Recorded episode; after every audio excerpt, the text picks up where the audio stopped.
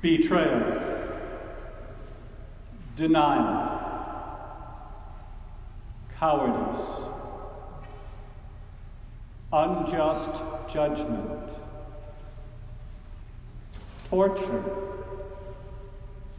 death. Did it have to end this way?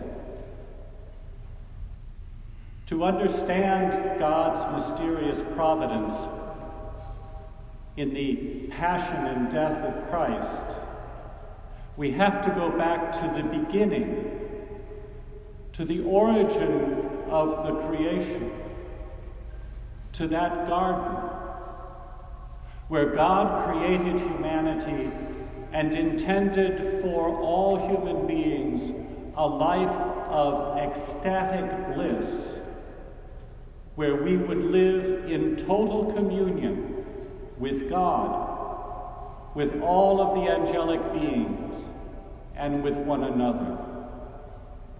A communion so intimate, so powerful, so loving, that only the rarest of mystics in this life are privileged to get even a glimpse of it. That was what we were created for, and that was our destiny. And when humanity fell, we fell into an abyss of utter alienation from God, from the angels, and from one another. We fell into a living hell.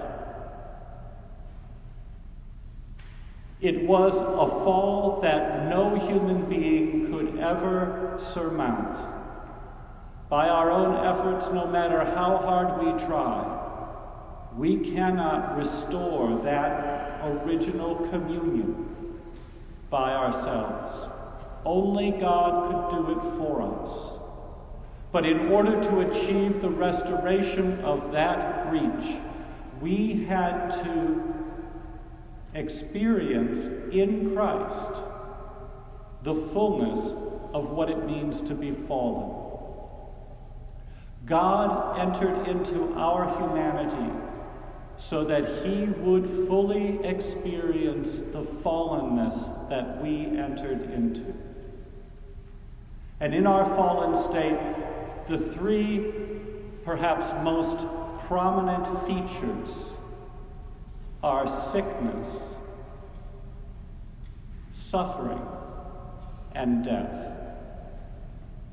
And so, in his ministry, Jesus focused extensively on the healing of sickness and himself experienced to the utmost the human fallenness that manifests itself in suffering and death and in suffering that is inflicted by the pain and sinfulness of fellow human beings.